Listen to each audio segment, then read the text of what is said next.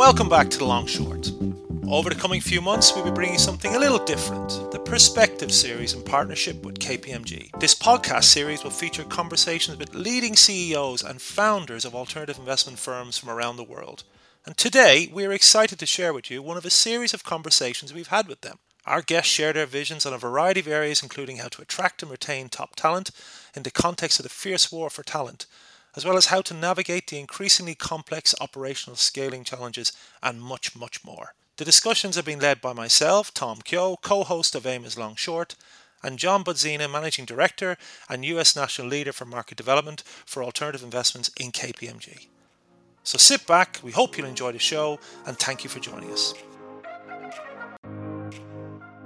Hello and welcome to another episode of Perspectives, featuring conversations with alternative investment leaders from across the world. And today we're, we're delighted to be with Anthony Todd, Uh, the co-founder and the C E O of London-based Aspect Capital, a multi-billion dollar systematic firm. Hey, there's very little Anthony has not experienced being at the top of his profession for the past thirty years. So there's for something for everyone in this episode. Anthony, it's great to be speaking to you today. John, thank you very much for the introduction. Great pleasure to be here. And so, Anthony, you know, you currently run a worldwide investment firm based out of London. Can you tell us a little bit about your background and what made you decide to work in the asset management industry to start with? Yeah, I mean, in terms of background, um, you know, at, um, at uni, I, I actually read physics. You know, I absolutely adored physics, was kind of passionate about it, with a superb course um, uh, that I that I kind of studied.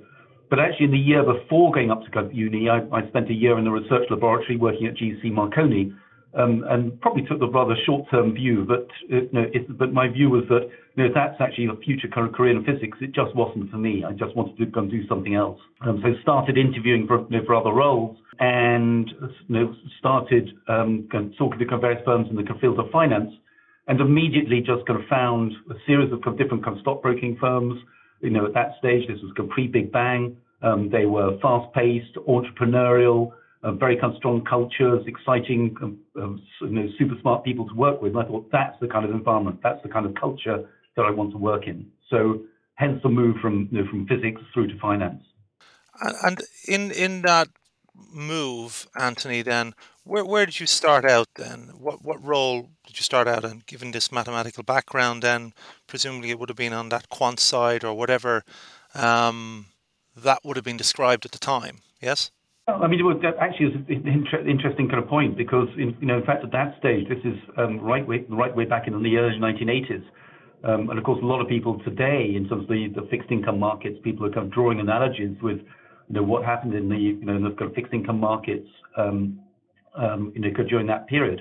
And the early nineteen eighties, obviously, kind of represented the very start of the major bull market we've seen in bond markets over the course of the last kind of forty years. Um, so at that stage, you know, kind of stockbroking firms were very much kind of dominated by you know, their equity trading desks. Um, bonds were just very much a, you know, a bolt-on. Nobody, of course, during the nineteen seventies and very early nineteen eighties, nobody was interested in the bond markets. Uh, but suddenly the bull market started, and there was this kind of rush from stockbroking firms to bring in people who had a background in science or background in maths, um, who could actually understand the fixed income markets and actually just do kind of fixed income maths. Um, so I was actually you know, part of that whole kind of diaspora, actually, from you know from um, maths, from physics, from uh, engineering kind of backgrounds.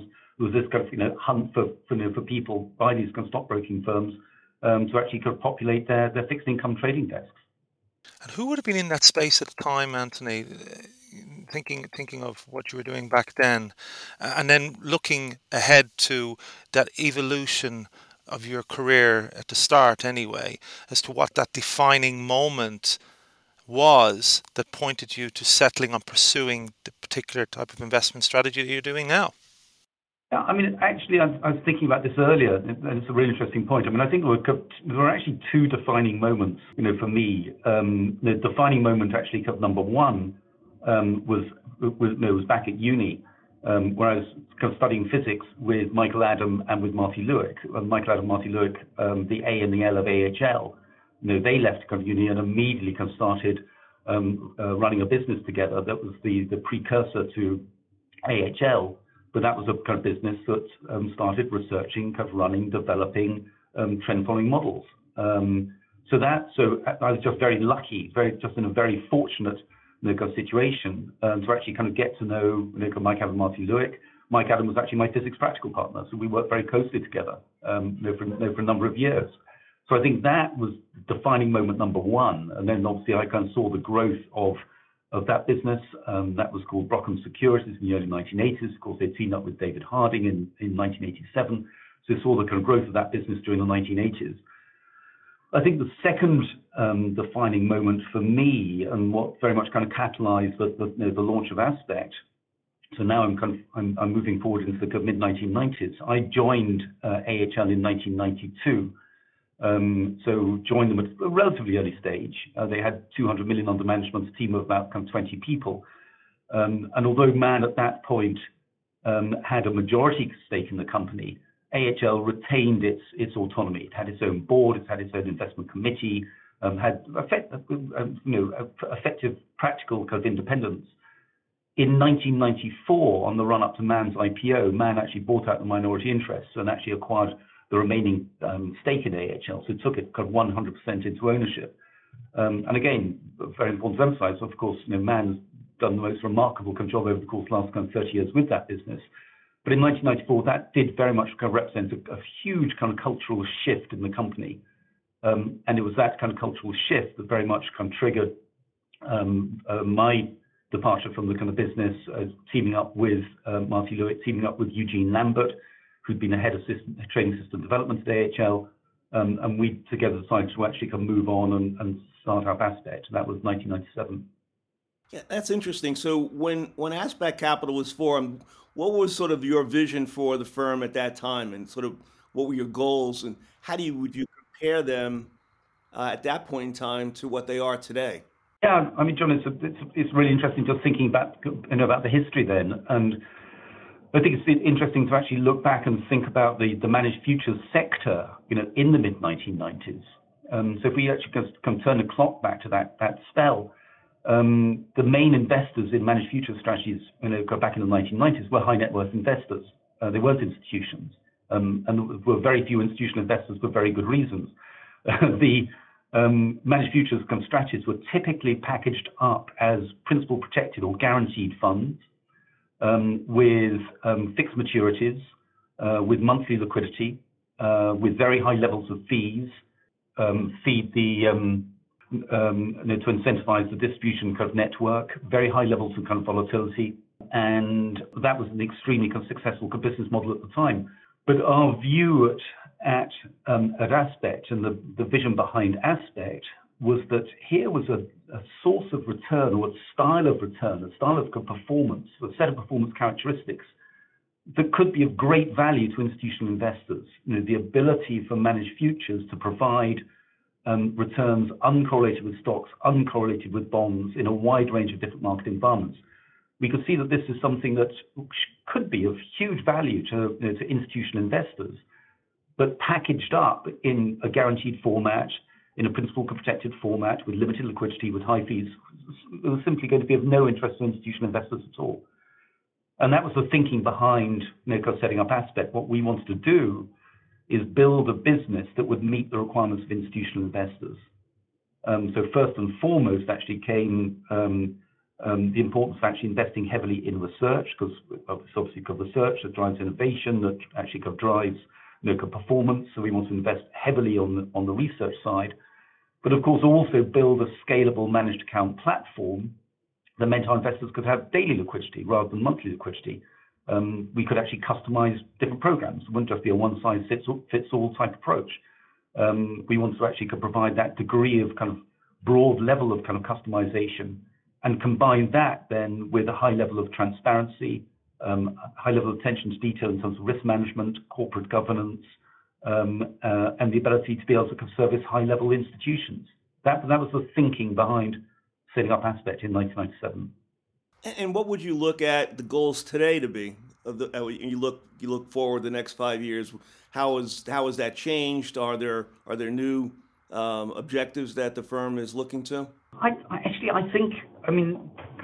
John, in terms of the founding aims behind the business, Um, so you know, you know, meet, you know, very much research-led, performance-driven, um, meeting the requirements of institutional investors, working in partnership with you know with our institutions, um, providing a range of different capabilities.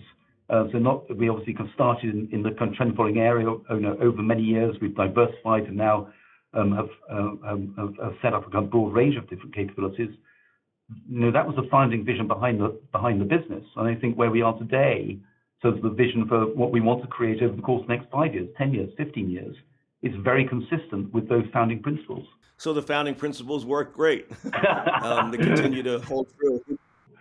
Well, I mean, I mean, it's in, I mean, it's interesting for for me to look back, John, because you know, um, actually, when we set up the business, um, it was very much in the heat of the you know the internet boom. Um, so booming comes stock market, booming comes NASDAQ.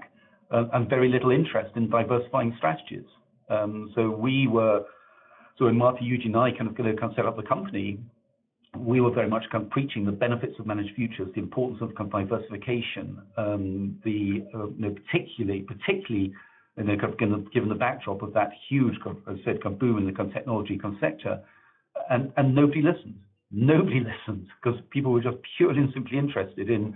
in that kind of technology area. Then, of course, the whole kind of technology bubble burst um, between two thousand and two thousand three. You know, S and P pretty much halved over that period, and we and um, our peers, the managed futures sector in general, was able to come generate very strong positive returns in each of those four years, so two thousand through two thousand three, and that very much kind of catalyzed huge kind of pickup and interest in um, you know in the entire sector. So I think there are, there are some interesting parallels between that period and, and, frankly, what we're seeing today.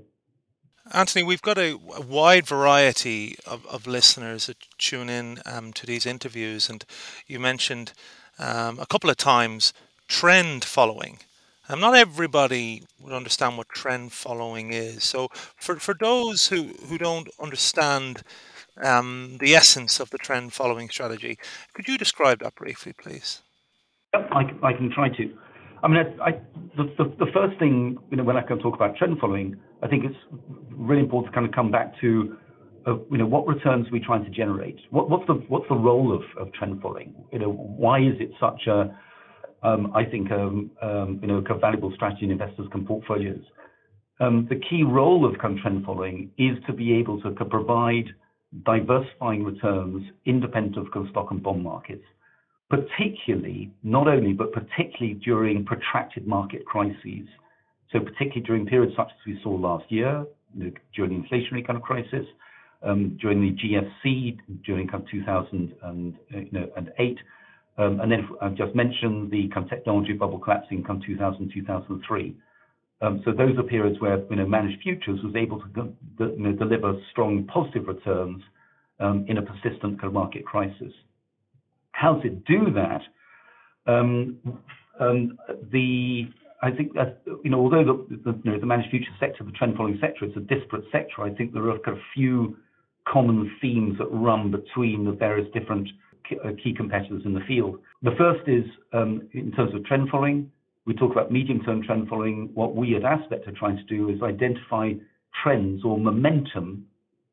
Um, over periods of around two to three months or longer. That for us is, me- is the definition of medium term. In terms of the markets that we trade, uh, we trade the world's most liquid um, and most kind of diversifying kind of markets we can find. So we trade eight different market sectors. Um, those sectors span stock indices, um, credit, uh, long-term bonds, short-term rates, currencies, energies, metals, and agricultural. So it's a highly kind of diversified range of markets. Um, in our longest-running program, uh, we run uh, we trade around um, one hundred eighty and they've got different markets. So there's that diversification across markets, but I think most importantly is we have no bias in our models at all. So we're equally able to capture positive momentum um, or declining momentum or kind of falling markets. And we do that in an entirely kind of systematic, totally kind of disciplined uh, manner. So then, if you if you look at what we do, as I said, it's you know what we you know, in terms of kind of stocks and bonds. Yes, we trade kind of stocks and bonds, but it's only a small part of what we do. It's a far more kind of diversified kind of portfolio than a traditional kind of portfolio. We're capitalizing on that, that momentum, on those trends over a period of two, three months or longer, and we're equally able to navigate rising and falling markets. In some sense, it should, should be no surprise that trend following is able to kind of generate those returns, that style of returns I kind of talked about earlier. I mean, two thousand twenty-two is an example. If you look at the trend following firms, um, you know, as a group, they perform very, very well. Um, and how would you look at your strategy as you look forward um, as to how applicable it would be? What do you see as the opportunities, and, and maybe why two thousand twenty-two um, and, and into two thousand twenty-three was a particularly great time for trend following firms? Environments where you know, trend following will be able to kind of generate strong positive returns is when there are strong themes across uh, you know across a range of, kind of different markets. Those themes actually driving investor flows, and those investor flows driving trends or driving momentum in the markets. That's exactly, of course, what we actually kind of saw during the course of kind of twenty twenty-two. There's suddenly this kind of fear about inflation, um, move from globalization to isolationism, move from quantitative easing to kind of quantitative kind of tightening, and a move to a sticky inflationary environment. That that drove those kind of persistent kind of trends. Um, so that's you know why we were able to kind of generate strong returns last year, because we saw those that strong momentum in um, in fixed income markets, in the currency markets, and in, in the energy markets. Um, I think the other kind of point to bear in mind, it, you know, is of course we saw, uh, you know, we we see today, and we saw during the course of last year, a diverse range of economic conditions, um, you know, kind of throughout the world. So significant kind of slowdown, for instance, in China, um, Chinese authorities easing policy, um, the Japanese authorities still retaining in place yield curve control, and meanwhile, kind of significant tightening um, happening in the U K, the U S, and in Europe. When you see those kind of disparate economic environments and disparate responses from central banks, that again can just kind of lead to significant kind of divergence in, in policy and divergence of, of, of, you know, of performance um, of different asset classes in different regions. And that opens up a range of different opportunities for us.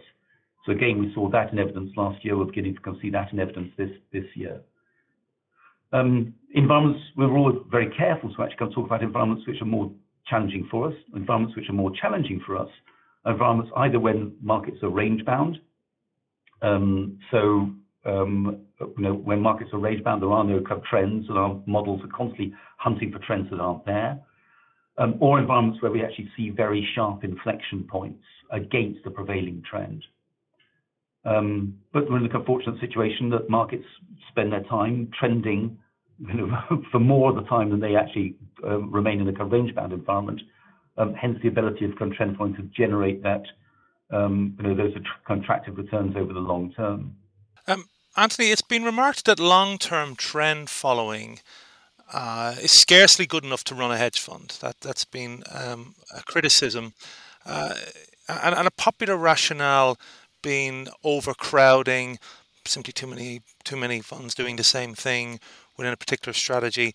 And the past number of years, as I'm sure you know, we've seen a difference of opinion being expressed by some of the industry's pioneers, uh, some saying that trend following no longer work, and others, including yourself, arguing very vociferously that it does. Why are you so convinced then that it does? I, I mean, I, I think, you know, we're always going to be, you know, data-led. Um, so, you know, so to me, um, um, I, you know, I think one of the kind of great strengths of this kind of sector um, is its durability, is the, is the length of track record.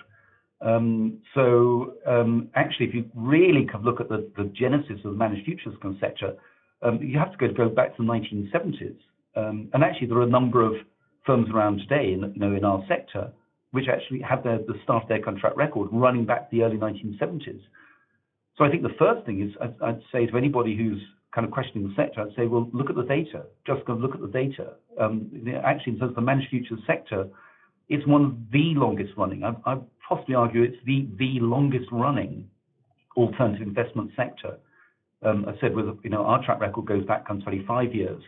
A number of firms in the in, you know in our sector can actually point to track records going back kind of forty or fifty years, with a consistent ability to be able to generate those kind of strong diversifying returns, independent of stock and bond markets. That's a, that's a rare that's a rare characteristic in the alternative investment sector. And to me, it's interesting today if you look at the outlook. Um, and again, we're not economists, so um, you know, so we can only just can point to um, the, the risks that investors face. But you know, to us, investors actually can face three potential market outcomes or economic outcomes: soft landing, hard landing, or no landing. No landing being more a stagflationary type environment. Now, I, I think one of the, the again the great strengths of our sector is that actually we can point back over the course of the last fifty years to other uh, periods in history where we have seen a soft landing.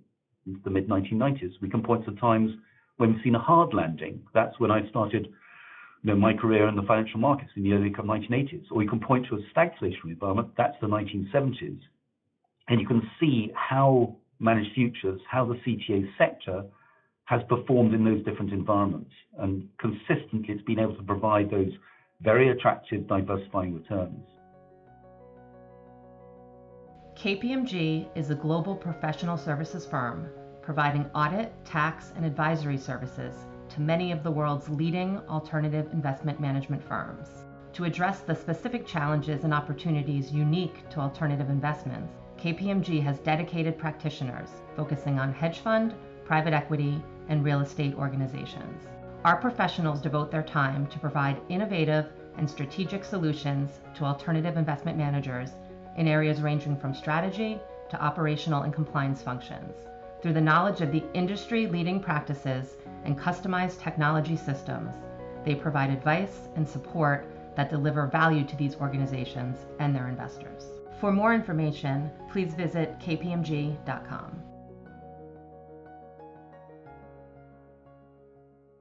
But as Aspect Capital continues to grow, um, how do you continue to um, provide alpha at the scale um, Uh, at th- that you have in the past? That's often difficult for firms to make that transition. Yeah, and and John, thanks for that. And and, and I didn't cover the, you know, the kind of crowding point that um that you know, that you raised earlier. And and I think you know whenever um this sector, whenever the managed futures sector has a, a difficult spell, then immediately people say, ah, you know, told you so. It's become overcrowded. You know, the the market impact, the, the effect has actually effectively being um, you know, crowded out. We have, have looked at that potential kind of crowding risk on, you know, on a number of occasions, um, as have some of our competitors.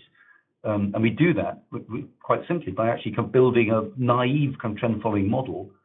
Um, we can apply that to the, the, the common, commonly kind of traded kind of set of markets, say a kind of subset of, say, a kind of one hundred of the most commonly kind of traded markets in our sector. And then we can, uh, you know, again, uh, or come back to, we're very much kind of data-led. So, you know, the answer is in the in the data. Um, we can actually then model, well, you know, on the basis of the size of the managed futures sector, which is kind of well documented, then what is the total consumption of the sector in terms of open interest, in terms of average daily volume?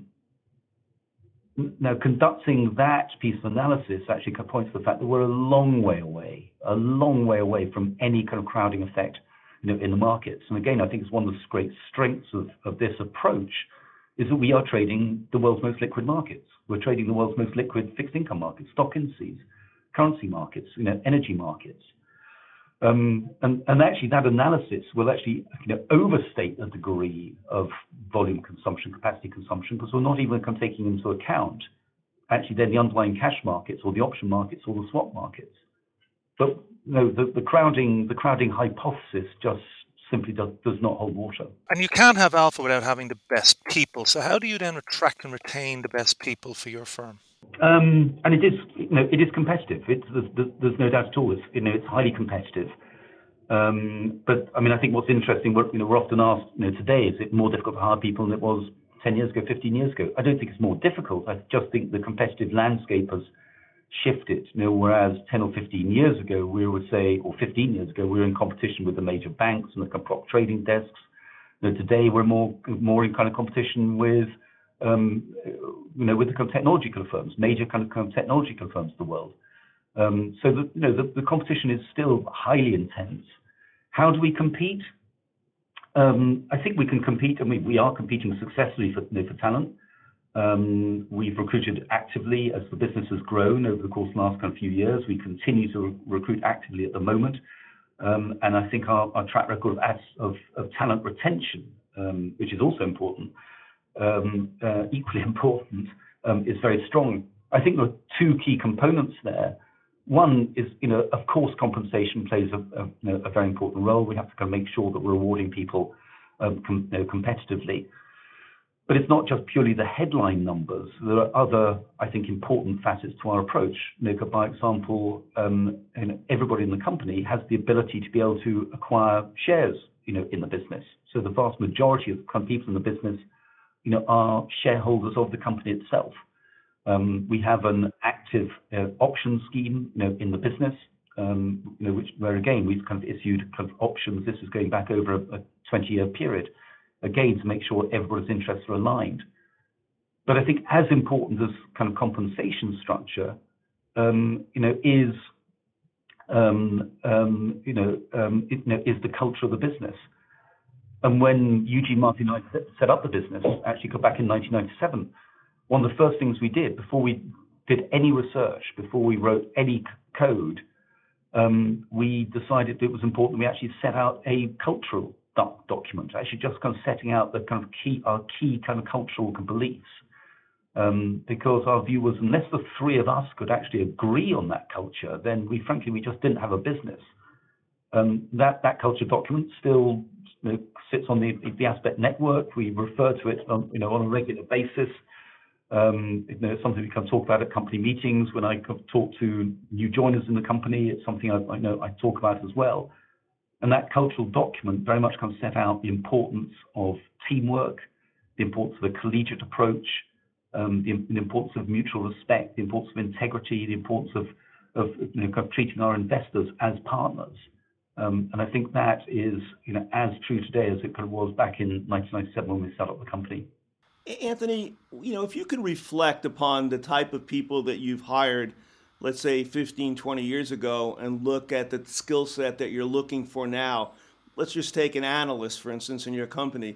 You know, how has that changed in, ter- in terms of the type of people that you're looking for and the skill sets that they can bring to the firm? Yeah, I think there is, I mean, I, I think if you look back, it's interesting to John, if you'd asked the question saying, asking the difference between the people we were looking, we were hiring twenty years ago by comparison now, I'd say there is, actually there is kind of quite a, a shift, because kind of twenty years ago, twenty say twenty-five years ago, uh, what we were looking for was really kind of strong all-rounders, very kind of strong all-rounders. Um, you know, although when we set up the company, um, we were fortunate enough to be able to build, you know, to um, um, to raise a significant amount of working capital for the company, uh, you know, right from the start, and a significant amount of seed capital for the business, and that enables to build a strong infrastructure day one. You know, when we started trading, we had a twenty-four hour trading desk, which was pretty much unheard of at that, you know, at that stage. um, still, um, you know, you know, for that size of kind of team, it was important to have people with a broad level of kind of expertise, broad level of experience, people able to contribute, as I said, kind of broadly, you know, across a broad front. Um, where that's kind of shifted, I mean, that shifted, I would say, um, over, you know, over during the early kind of two thousands. Um, is really in a position then to be able to recruit specialists, you know, real specialists. So, you know, specialists, I mean, not only specialist researchers, but people can specialize in certain areas of research. I think if you look at the people, I mean, in terms of if we're looking at, say, um, you know, research analysts today by comparison with, you know, ten, fifteen years ago, I, th- I think there are some very common elements we're looking for. Um, you know, obviously, you know, very kind of strong academics, that almost kind of goes without kind of saying. Um, but, you know, individuals with an inquiring mind, um, you know, individuals who are self-critical, but also that cultural element, John, is just so, so, so important. Actually, finding, finding people with a strong academics, in some sense, in the recruitment process, that's the early, that's the easy kind of part of the job. The challenge is actually kind of finding people who can combine that really kind of strong academic, disciplined approach Um, with um, an alignment in terms of kind of cultural kind of values. I mean, on the one hand, we want people with a broad range of different experiences, different backgrounds, different kind of academic trainings. You know, we we need that di- diverse range of input styles and views that stimulates innovation. But something which we, where where we need commonality, we need kind of commonality in, in terms of that that cultural side. So the people we need kind of people who want to be part of the team. who believe and are able to contribute to a collaborative culture, uh, people who exhibit integrity, um, people who actually just, as I said, want to, who will thrive in that collegiate environment. That, in terms of recruitment, that's the challenge. Find those people with, with those kind of cultural attributes. Um, talent is certainly one challenge that all firms face in today's environment. Uh, if you reflect upon, again, you know, what, the times when you set up your hedge fund, to those folks that are setting up hedge funds today, what advice would you give them relative to whether it be talent or anything in, you know, across the board in um, setting up a fund today? Three pieces of advice, John. Um, one of the most important pieces of advice I was given you know, back in nineteen ninety-seven is you've got a plan um, that it's going to come take three years for, you know, for, the, for the business to get traction. Um, and that three years is just so important, just in terms of having the patience and having the, the strength of balance sheet to be able to, you know, to take, to be patient and come take time to actually build out the business. You know, so I mentioned when we when we started our business, that was nineteen ninety-seven. Our first fund started in nineteen ninety-eight, um, and that those you know, that that period, end of nineteen ninety-eight, running into nineteen ninety-nine, nobody was interested in what we were doing. Nobody. Um, and then suddenly, you know, the world just completely pivoted on its axis, you know, during the period to come two thousand, two thousand one, two thousand two. And it was actually pretty much three years to the day after we launched that we started getting significant interest from investors. So three years, three-year time span, um, I think is important. Setting out a business plan. Um, so it's just set, so you know, making sure that, you know, as a founding team, you know, strong recommendation in actually writing down in paper what kind of business you actually can try to build. You know, what are the kind of goals? You know, what type of programs you can try and you know, trying to build? Who's going to be the target investor base? What kind of culture do you actually can want to build?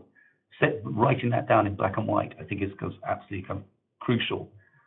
Third piece of advice is you know choose your choose your team carefully.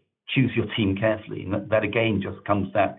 Again, to that kind of cultural side. I said I was very fortunate that I was able to kind of set up a business with Marty Lewick, who I, I'd known you know, since university days, Eugene Lambert, who I'd worked with since nineteen ninety-two. So as a founding team, we trusted each other, we knew each other, you know, absolutely inside out. That that made a huge kind of difference in terms of getting the business off the ground. Anthony, there must have been a testing period. You alluded to it, that for three years, you said it, it, it took before that breakthrough happened for your business. I, I would add to that, I guess, an unwavering determination to see it out, right? Because there, there must have been moments where you were like, are, are we doing the right thing? Yeah, I mean, it was, um, we we did. And in the in the first year, between nineteen ninety-seven and nineteen ninety-eight, we had, I remember well, you know, we had sixty-two meetings with investors, um, and we raised no money at all. You know, we were, after that combination of seed capital and working capital, we were, we had a, such a kind of strong belief in, in what we were doing, had absolute kind of conviction um, that we could actually build a business that would actually could generate the performance that institutional investors needed, you know, in their portfolios, and nobody was listening. Nobody was listening. So yeah, that that so there's no escaping from that. You know, that period in those early days, um, that was definitely kind of challenging. Um, you know, somewhat kind of disconcerting, but again, I can come back to we had our conviction, we had our business plan. Um, um, you know, we said said we're going to give this kind of three years. This is not just a kind of short-term sprint; it's kind of you know longer-term marathon. So although the first year was um, was unsettling, um, we all three of us took the view it's just the first year. We've, we we said we're going to give this three years. We will give it three years. Excellent advice. Um, let's pivot for a moment and discuss the mega trends that are impacting the asset management industry and the world at large. Arguably the biggest mega trend and, and certainly the most talked about topic right now is the growing influence of technology. And by this we mean A I, artificial intelligence. So what is your view on artificial intelligence? Yeah, I mean, you know, my view is that we are a technology-led business. Technology is at the core of what, you know, what we do. Um, in terms of, you know, a branch of artificial intelligence, uh, machine learning, uh, we've been running, uh, we've been researching and running a set of machine learning models um, actually for a number of years now. Um, so we, in terms of all the discussion about um, uh, you know kind of about kind of ChatGPT, large language kind of models, um, it, we see this as being a very, very, very kind of, you know, kind of strong capability um, that could, could actually be kind of transformational, kind of, you know, for us, um, you know, and for the kind of sector in general. But it does come with risks, and I think it's so that's that's the you know, what we're exploring. We're exploring, uh, we're already kind of using you know, kind of ChatGPT in a, in, a, you know, in a number of areas. We see it as being, as I said, potentially kind of transformational across a broad range of you know of, of our business, in research, in actually kind of writing kind of code, um, you know, potentially uh, you know in on the kind of marketing investment relations side, on the kind of legal side. Um, it has potentially a kind of very kind of strong impact across the business. But we also need to actually kind of think about the potential risks. And if I could just highlight a kind of couple there. the, the first is um, that for years and years and years, and I talked about the inception of, you know, of Aspect, um, one of the key goals of Aspect was to actually provide very kind of strong diversifying returns, but combine that with a high level of transparency about what we do. We want to be in a position where we can explain to our investors the drivers of returns. We spend a lot of time, a lot of kind of effort um, communicating very closely with our investors and providing that transparency. Now, in the implementation of, say, of models using, say, or impl implementation of research, for instance, using kind of ChatGPT, um, finding a way in which you can actually deploy kind of ChatGPT, but at the same time, retain the ability to be able to explain, well, what are the models doing and how's the re return actually being generated? That, I think, is an important challenge that we need to consider. The other um, area um, is, which is uh, you know, uh, you know, allied to that, um, is we always can talk about our research being hypothesis-led. Every piece of research that we can do, we start by actually Um, identifying and writing down, articulating a very kind of clear hypothesis about what um, elements of market behavior, what are we, what effect we actually can try to capture here. Um, so again, we, we you know we believe in a hypothesis-led approach rather than a data-led approach. So for us, as I said, that hypothesis, starting every research project with that hypothesis statement is important. Again, being able to come do that, I think we've been able to come do that in terms of the work we've done in machine learning. Um, but there's a danger of, of using some of these kind of models in a completely unstructured you know, kind of format um, and generating models which potentially have a very interesting return profile, but having a limited ability to be able to actually understand what effect is being captured. Third risk, of course, just is one of I P leakage. In, in, you know, in terms of you know, applying kind of ChatGPT you know, to kind of write code, there are you know you know opportunities we can actually kind of see there, which could be kind of you know really um, you know, you know very attractive um, you know um, you know in, you know in terms of, if you like, kind of productivity, in terms of our ability to be able to go, you know, go write code as a business. Um, but at the same time, we have to be able to kind of do that while actually kind of retaining our, our, the protection of our kind of intellectual kind of property and making sure that our intellectual property doesn't actually just go leak out to the outside world. That's another challenge that needs to be addressed. Anthony, there's a lot of discussion that that OpenAI and the, uh, these types of um, tools will allow competitors or new entrants to the business um, catch up to you quicker, um, because they're they, because they, the tools that, in, as you mentioned, that you've generated over the years, uh, a lot of that has been built into your systems. Does this th give them a little bit of a head start? And how how would you comment on that? No, I I, I mean I think. Um, It, you know, in, coming back, I mean, you know, across the business, you know, today, across Aspect today, you know, we run a, a wide range of different capabilities. I mean, we've got focus so far. We've got to talk quite a bit about our kind of trend following capability, um, but you know, we also run, for instance, a highly kind of diversified multi-strat um, um, you know, program, which is able to select from the two hundred fifty different models you know we run as a company, um, and you know that. The performance objective of that program is very much an absolute return, very kind of steady absolute return performance objective. Now, you know, on the you know, on the trend following side, I think it's always been the case that um, you know, trend following, you know, trend following models. Um, there are many different kind of textbooks and you know, you know, academic articles. There are you know articles on the on the web. describing how to actually can build, you know, a, you know, a trend following model. So I would actually say that information is already out there, but it's one thing to actually understand the fundamental principles of trend following. It's a completely kind of different matter to actually kind of build, you know, a long-term sustainable kind of business. And that, to me, that's the big, the big difference. So in terms of kind of chat, you know, kind of G P T or large language models, is then the ability to be able to kind of structure, potentially um, generate a range of different models. You know, yes, absolutely, I see that. Um, but actually kind of transforming that and actually building a business out of that, kind of building a business which is, you know, kind of robust, you know, it, you know, it's resilient, it's scalable, and as I said, it's able to actually provide transparency, it's able to provide liquidity, um, it, you know, it's able, it's a you know, business where, you know, it has those cultural attributes I kind of talked about, works in, in, you know, in close kind of partnership with investors. That's a very, very, very kind of difficult, different kind of proposition, and to me, the barriers to entry to build a significant business are, are way higher than they were twenty-five years ago.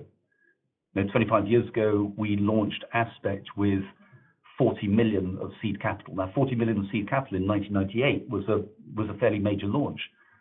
Today, wouldn't wouldn't even touch the sides, and wouldn't even can touch the sides. Um, and that's, you know, my view now, that investors, the, the level of operational due diligence, the level of research come due diligence is significantly higher than it was twenty-five years ago. And therefore, the barriers to entry to actually can build a business today are incredibly kind of high. That's the challenge. Clearly. Arguably, the other mega trend is um, responsible investment or sustainable investment, wherever you are in the world. Um, and so how do you then view E S G and sustainable investment through the lens of your investment strategy? That, I think, on the, I mean, on, you know, if you're an equity investor, you know, that is a challenge. You know, you know, that is a kind of challenge in itself. It's, I think, in, in the markets we trade, so bear in mind, the, the majority of the markets we trade, we're trading futures, forwards, interest rate swaps, kind of credit, non-deliverable kind of forwards. Uh, the whole nature of, um, of, you know, of looking at those markets through an E S G or sustainable lens is is even more complex, and it's it's an issue that investors are still wrestling with. You know, we in the industry in general, you know, in, in terms of, you know, our sector, we're all kind of wrestling with this. You know, we're working very closely with our investors. You know, on this, we'd we'd love to actually build, you know, a, you know, a program um, that was able to actually meet those, you know, E S G and sustainable, you know, credentials. It's, as I said, in the futures um, world, I think it's a very, very, very kind of tough challenge. I hope we can actually meet that challenge. Um, we haven't been able to as yet, and therefore our focus is, rather than actually focusing on, you know, E S G, C S R um, from a program perspective, an investment perspective. Um, where we've really kind of focused our attention is on the business perspective, um, and actually kind of try to make absolutely sure we do everything we can to actually kind of meet those, you know, E S G requirements, the C S R, you know, requirements at the business level rather than the program level. And I think the best example of that um, is we managed to we managed to secure B Corporation certification, you know, during the course of last year. Um, and you know, for, you know, for those listeners who are not familiar with B Corporation, um, you know, that requires an undertaking. It actually requires a, you know, a change in our Articles of Association as a business to ensure that we're running the business along lines which actually can make sure that we are focused not just on our shareholders, but we're focused on our stakeholders and doing everything we can possibly can to look after our stakeholders. When I talk about our stakeholders, I mean um, that is actually kind of looking after Um, not only our shareholders, but looking after our employees, the community, the, our investors, the environment. So that's something as a business we're, you know, we're very proud of. And I think that's, as I said, that, that's where the, the big focus of the business has been in that area. You know, Anthony, Aspect Capital is part of a, you know, the broader alternative investment uh, management industry, the hedge fund industry. You know, if you were to look at, you know, the hedge fund industry in the years to come, how optimistic are you about the growth of the industry, uh, the ability for it to uh, play an important role in, in asset management, and maybe on a scale of one to five, how optimistic you are about the industry in general? Yeah, I mean, I'm I'm, I'm very optimistic about the outlook, um, and I'm, you know, I think the, the key driver for my out of my optimism, John, is that, you know, over the course of the last kind of forty years, we've seen this extraordinary kind of bull market in, in stock markets and bond markets. you know, which obviously kind of hit a significant kind of um, um, you know, air pocket actually going during the course of last year. Now, my my strong belief now is that the market environment, the economic environment we're actually kind of seeing today, is completely different from the last kind of forty years, um, and that the uh, the, the market um, environments we're actually going to see over the course of the next five, ten, fifteen years is going to be totally different, totally different from the last forty years. And therefore, what's worked in the last kind of forty years is not necessarily going to be kind of fit for purpose over the course of the next kind of ten or fifteen years. Now, what I think that means is that investors are absolutely going to need to actually kind of find these diversifying sources of return, diversifying sources of return, which are not reliant on the rising tide of stock and bond markets. Uh, and that is what many, not all, many kind of hedge fund styles can actually can provide. And, and in particular, obviously coming back to home base, coming back to, you know, managed futures, coming back to, you know, kind of trend following, it's obviously kind of shown that ability to be able to provide diversifying returns um, during a wide range of different market environments, stagflation environment, um, hard landing, soft landing, um, a broad range of kind of different market environments. So in terms of um, looking at, you know, if you like, from a very um, parochial kind of standpoint, in terms of the range of different capabilities that, that, that we've built, spanning from trend following through to multi-strat, they've been very much kind of built on the, you know, on the basis that we need to actually kind of build, you know, a, a set of programs which are robust, whatever the markets can actually come through at them over the course of the next kind of ten or fifteen years. But there's definitely none of the programs we run are dependent on that rising tide of stock and bond markets. So in terms of, you know, the managed futures sector, you know, in general, in terms of the kind of quant sector in general, you know, I would say you were asking for the, John, on a scale of one to five, I, you know, I'd be five. You know, in terms of the ability of, of certain sectors to be able to meet those investors' requirements. I wouldn't give, you know, the whole hedge fund sector a five, because my concern is that, you know, within the hedge fund sector, there are certain styles which are, um, you know, heavily reliant on rising stocks, rising bonds. They've got kind of hidden kind of beta, um, you know, kind of in there. And again, what when, in fact, the trend we're actually kind of seeing today, with increased numbers of kind of hedge funds, increasing the lengths of their lockups. So suddenly you've actually got, to me, a kind of quite a dangerous kind of combination of, of um, some kind of funds not able to provide the transparency, potentially kind of hidden levels of kind of beta, um, and, you know, less and less, you know, attractive liquidity terms for investors. So that's why I wouldn't be a, a five for the, for the entire sector. Be more cautious there. And maybe, Anthony, that's why the multi-strat Um, trend that, that folks are aspiring today. You do multi-strat within the context of your investment strategy, and then there are other firms that are, as you, they're setting up now, trying to provide um, access to a multitude of strategies as as markets change. As as you know, as you said, the next the next ten years is going to be very diff- different than the last forty years, um, and obviously you've built that into your things, but. The, the whole multi-strat platform, maybe you just can comment on that briefly. Yeah, I mean, you know, I think, you know, it, and again, it's always, I always think it's very risky actually just kind of talking about an entire sector and, and actually, you know, referring to a particular sector in a homogeneous format. Um, you know, if you look at the managed futures sector, for example, there's a dispersion in terms of um, investment kind of styles and significant dispersion in terms of returns over the course of the last few years. So I'm very cautious about Um, you know, you know, kind of painting that that multi-strat, multi-manager type type of sector as a homogeneous sector. There are some extremely kind of strong, um, you know, competitors there. They generated remarkable returns. Um, um, and I simply can't argue with that return profile. Um, but I think the kind of cautionary, the three cautionary notes that I can strike is, you know, is you know, one, the longer lockups. You know, just at the kind of point when investors, I think, are going to need that liquidity. Um, we're actually kind of seeing some managers in that sector moving in the opposite direction. Um, I, I do have, I mean, you've talked about the risk of crowding in our sector. Um, I tried to kind of rebut that with the, you know, with the research we've done, but I can see with the flood of money going into that that, that multi-P M sector, there is a risk of kind of crowding there. Um, the third risk is is obviously the risk that's always been there in that sector is the lack of transparency. Um, being able to articulate to, you know, to investors what's actually driving the returns is very different, very difficult uh, with that type of structure. And obviously also very difficult to build out the infrastructure to support all those products as well. Yep, exactly, exactly.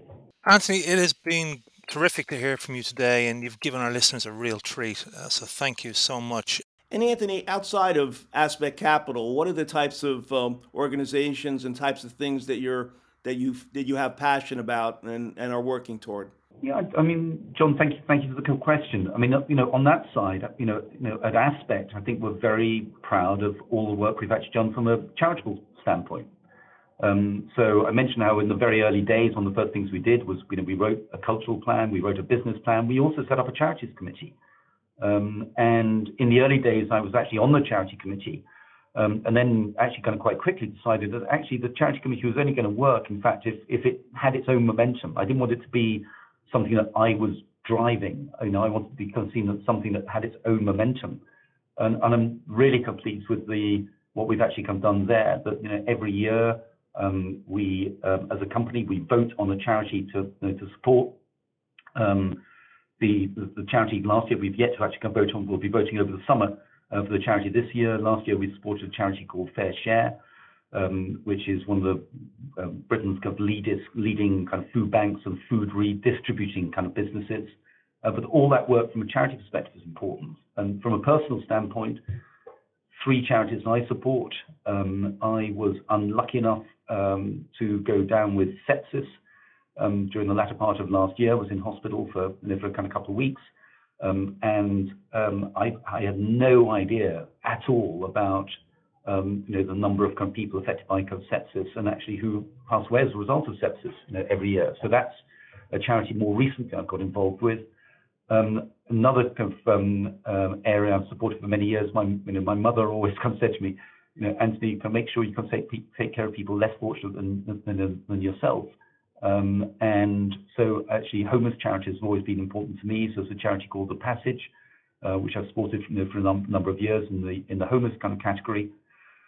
Then the final area is um, is more from a um, in terms of, you know, environmental um, you know, kind of cha- you know, kind of charity focusing in Africa, a charity called Wild Philanthropy. So those are three areas I support personally. Um, but as I said, you know, Aspect as you know as a business um, has a very strong, you know, philanthropic culture as well. That's terrific. That thank you, thank you for all of that, John. Ab- absolute pleasure. Appreciate appreciate your time. Thank you so much for the questions. Thank you for listening to today's episode of Perspectives, done in partnership with K P M G and part of AMA's The Long Short Podcast. We trust you found the discussion both interesting and insightful. You can get the latest episodes by subscribing to Spotify, Apple Podcasts, Google Podcasts, or Amazon Music, or streaming directly from A M A dot org. Thanks for listening.